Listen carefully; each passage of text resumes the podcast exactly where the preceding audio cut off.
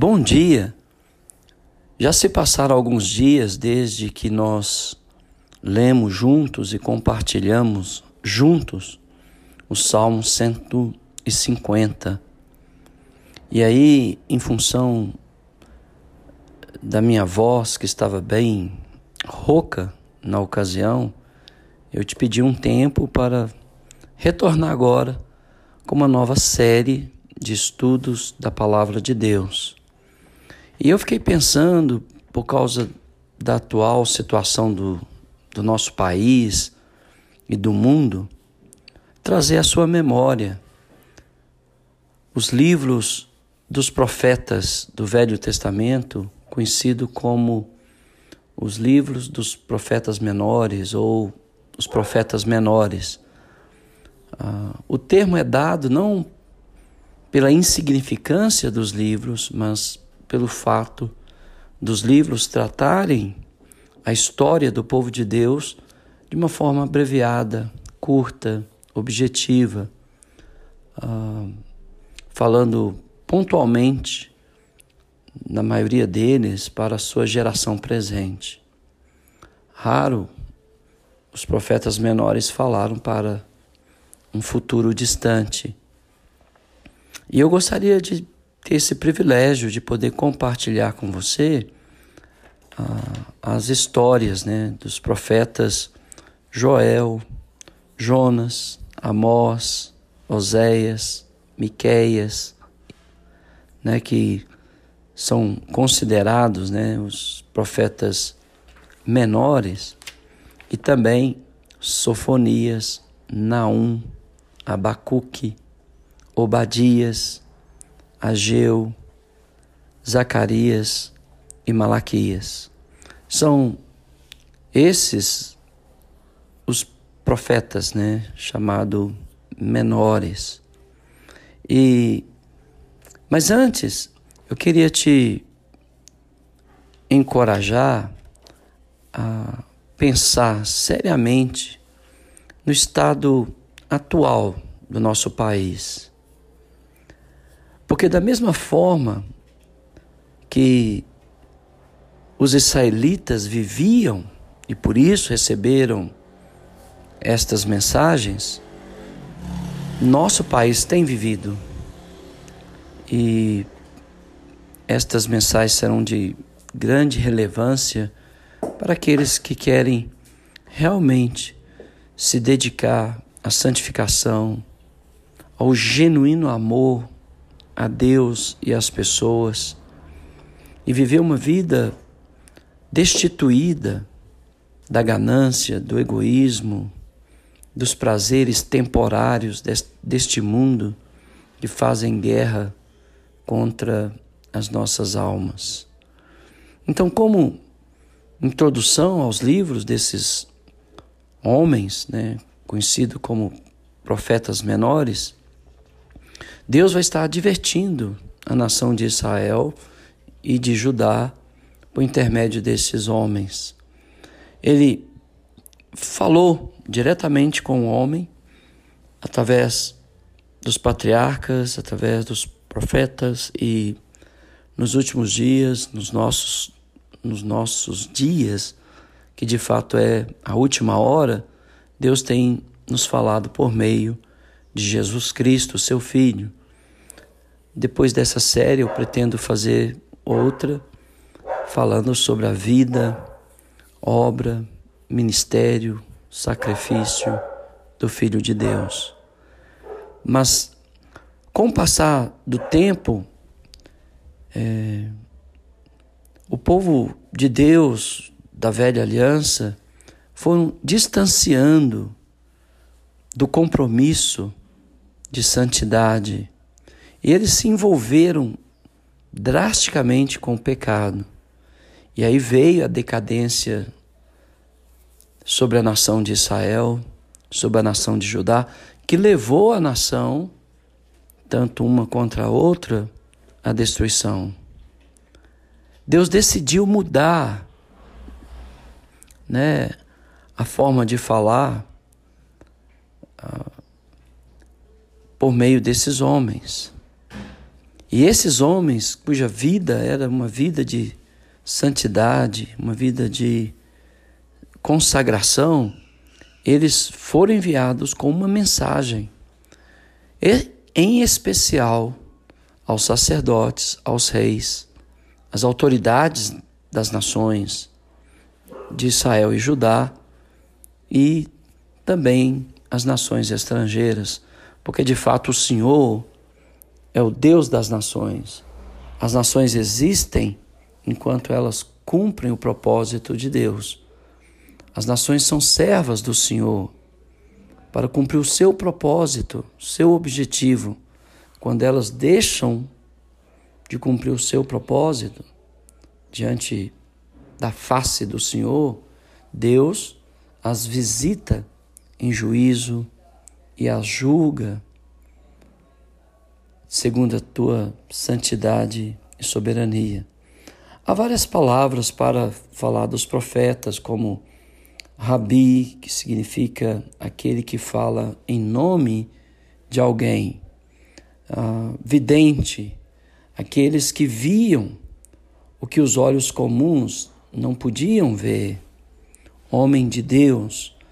É, hoje, infelizmente, há uma vulgaridade, uma banalização com esse título. As pessoas dizem umas às outras: aqui está um homem de Deus.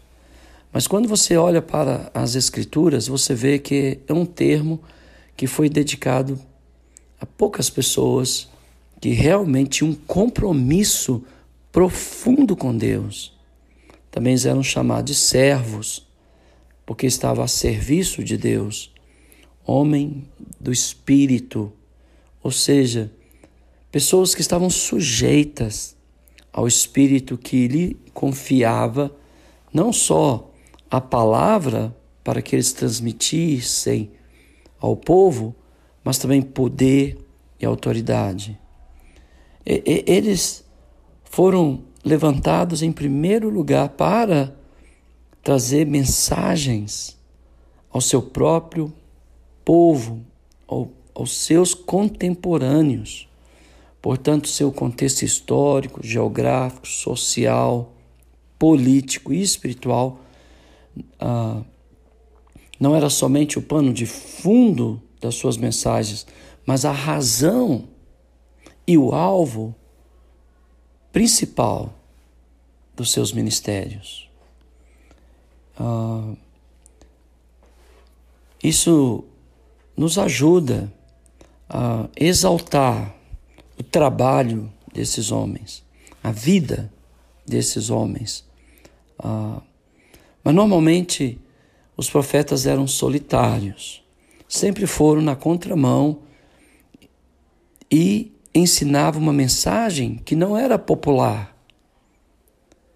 Por isso, eles ficavam isolados. Hoje, infelizmente, né, as pessoas estão ensinando uma mensagem muito popular, muito agradável aos ouvidos das pessoas. Mas é, é uma mensagem falsa, porque os verdadeiros profetas de Deus não fala o que o povo quer ouvir. Ele, quando fala algo, Deus, na sua soberania, cumpre. Mas hoje em dia, mesmo quando o, o falso profeta fala alguma coisa e aquela, aquela coisa acontece, eu quero te encorajar a ler Deuteronômio capítulo 13. O objetivo de Deus era provar o povo. E Deus quer saber, de fato, duas coisas a seu respeito e a meu respeito. Se nós o amamos de todo o nosso coração e se nós somos leais à Sua palavra. Então, os profetas vão nos, nos desafiar a pensar seriamente a quem amamos e a quem servimos. Se é algo ou alguém que não seja o Senhor, nós estamos correndo o risco de perder a nossa eternidade com o Senhor. Então, nessa breve introdução, eu quero chamar sua atenção agora para a leitura do livro de Deuteronômio, capítulo 13, onde Deus, na sua soberania, estabelece um princípio que nos leva a refletir a quem nós amamos mais, se a Ele ou se alguma coisa ou alguma pessoa. Então, abra a sua Bíblia em Deuteronômio, capítulo 13, e nós vamos terminar uh, com a leitura desse capítulo, verso 1. Quando o profeta ou sonhador se levantar no meio de ti e te anunciar um sinal ou prodígio, e sucedeu tal sinal ou prodígio de que houver falado, e disser: Vamos após outros deuses que não conhecestes e servamo-los, não ouvirás as palavras desse profeta ou sonhador. Então ele está falando de algo que o profeta falou e que aconteceu. E depois esse profeta está te convidando a deixar o Senhor a deixar a palavra do Senhor para seguir outros deuses, outras vozes, ah, e não a voz do Senhor. Mas por que, que Deus permitiu que isto acontecesse? Continuando no verso 3: Porquanto o Senhor vosso Deus vos prova, para saber se amais o Senhor vosso Deus de todo o vosso coração e de toda a vossa alma. Então Deus muitas vezes permite algo extraordinário acontecer, mas depois do acontecido, as pessoas que produziram aquele extraordinário te chama a um evangelho secular, banalizado, destituído das palavras negar a si mesmo, tomar sua cruz, orar pelos que te odeiam, perdoar os imperdoáveis, que são algo difíceis, coisas difíceis de fazer. Mas quando você ama a Deus, você toma sua cruz e segue Jesus Cristo. Então Deus, Deus quer saber se você o ama de fato. Infelizmente, nos dias atuais, as pessoas amam tudo e todos menos o Senhor. Confessam com a sua boca crer no Senhor, mas negam por suas obras. E Deus também quer saber se você anda na palavra dele, não na palavra de uma instituição religiosa, não na palavra de um homem, não na palavra de uma mulher que se coloca como profeta de Deus, como apóstola de Cristo, ou de um homem que fazem o mesmo. No verso 4 ele diz: Andareis após o Senhor vosso Deus, e a ele temereis. Guardareis os seus mandamentos, ouvireis a sua voz, e a ele servireis, e a ele vos achegareis. Então, Deus quer que nós sejamos leais a Ele, guardando os seus mandamentos, ouvindo a sua voz, servindo de todo o nosso coração e nos aproximando dele em humildade e obediência. E esse profeta, o sonhador, que pregou rebelião ao, contra o Senhor, será morto, pois pregou rebeldia contra o Senhor. E aí depois, pulando para o verso 6, Moisés disse: Se teu irmão, filho de tua mãe, ou teu filho, ou a tua filha, ou a mulher do teu amor, ou teu amigo, que amas como a tua alma, te incitar em segredo, dizendo: Vamos, e servamos os deuses ou os outros deuses que não conhecestes, nem tu, nem teus pais, dentre os deuses dos povos que estão em redor de ti e perto ou longe de ti, desde a uma até a outra extremidade da terra, não concordará com ele, nem o ouvirá, não olharás com piedade, não o poupará, nem o esconderá, mas certamente o matarás. A tua mão será a primeira contra ele para o matar, e depois a mão do, de todo o povo. E este que te incitou a seguir outros deuses seriam eliminados das terras de Israel. Nós não temos o poder de matar ninguém, mas nós temos o poder de afastar de sistemas religiosos que nos convida a não servir ao Senhor. Sistemas religiosos que nos desvia de andar após o Senhor, que nos desvia de ouvir a voz do Senhor, que nos desvia de guardar os mandamentos do Senhor, que nos, que nos desvia de servir e de nos aproximar do Senhor. Mesmo que esta pessoa seja o amor da nossa alma, ou um, filho, ou uma filha, ou, ou a esposa, ou o marido, porque hoje em dia há tantos deuses quanto nos tempos de Moisés, dos profetas, dos dias de Jesus. E eu vou te citar alguns desses deuses que as pessoas adoram. E porque elas os adoram, a luz de Cristo não, não pode brilhar no coração delas. E por isso nós devemos, com muita tolerância, paciência e amor, ajudar essas pessoas a identificar esses deuses em suas vidas, livrar-se deles, para que o Evangelho de nosso Senhor e Salvador Jesus Cristo brilhe em seus corações. Se você lê comigo o apóstolo Paulo, em 2 Coríntios, capítulo 4, está escrito na versão Almeida e atualizada nos quais o Deus deste século cegou o entendimento dos incrédulos para que lhes não resplandeça a luz do Evangelho da glória de Cristo, o qual é a imagem de Deus.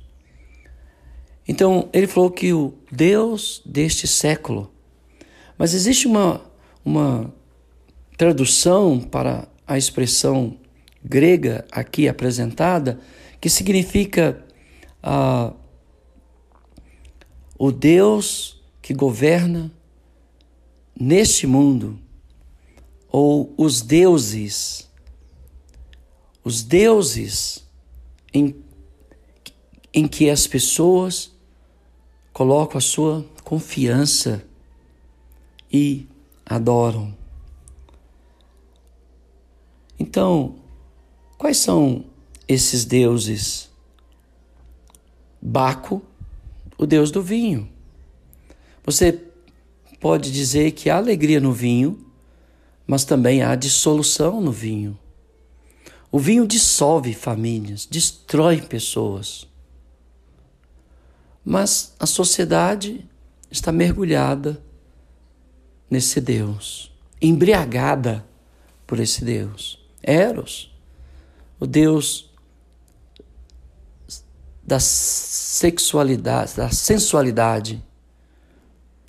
O mundo está mergulhado na imoralidade, em nome do prazer, da luxúria. Os deuses que as pessoas adoram cega-lhes o entendimento para que o evangelho de Cristo não brilhe em seus corações o Deus Mamon, dinheiro. As pessoas estão fazendo de tudo, atropelando tudo, rejeitando tudo que é justo, santo e verdadeiro por causa do Deus dinheiro. E esse Deus tem assassinado milhares e milhares de pessoas por meio dos seus sacerdotes que desviam verbas da saúde e matam mais pessoas do que a Covid-19. O deus Phobos, Phobos, Alexandre o Grande o adorava. Antes de ir para qualquer guerra, ele sacrificava a esse deus. E Phobos significa medo. As pessoas estão servindo o medo e por isso estão paralisadas, não caminham, não ousam a fazer aquilo que Deus ordena, porque estão com medo medo de perder a simpatia dos familiares, medo de perder o emprego, medo de não se dar bem neste mundo. Mas Jesus não nos chama para nos darmos bem neste mundo. Ele nos chama a negar esse mundo e tomar nossa cruz e segui-lo. Ele nos convida a perder esta vida para ganhar a vida verdadeira. E eu poderia aqui citar outros deuses, além da idolatria visível em certos movimentos, existe o Deus da prosperidade, da ganância, muito apregoado no mundo evangélico, onde as pessoas não querem Deus, não querem a voz do Senhor, querem apenas o dinheiro, a saúde, o bem-estar pessoal. Isso é abominação ao Senhor, mesmo sendo dito por um pai, um filho, o amor da minha alma, o amor da sua alma. Nós vamos voltar a nos aproximar de Deus, ouvir a sua voz, guardar os seus mandamentos, e esses profetas irão nos ajudar nisso. Que Deus te abençoe.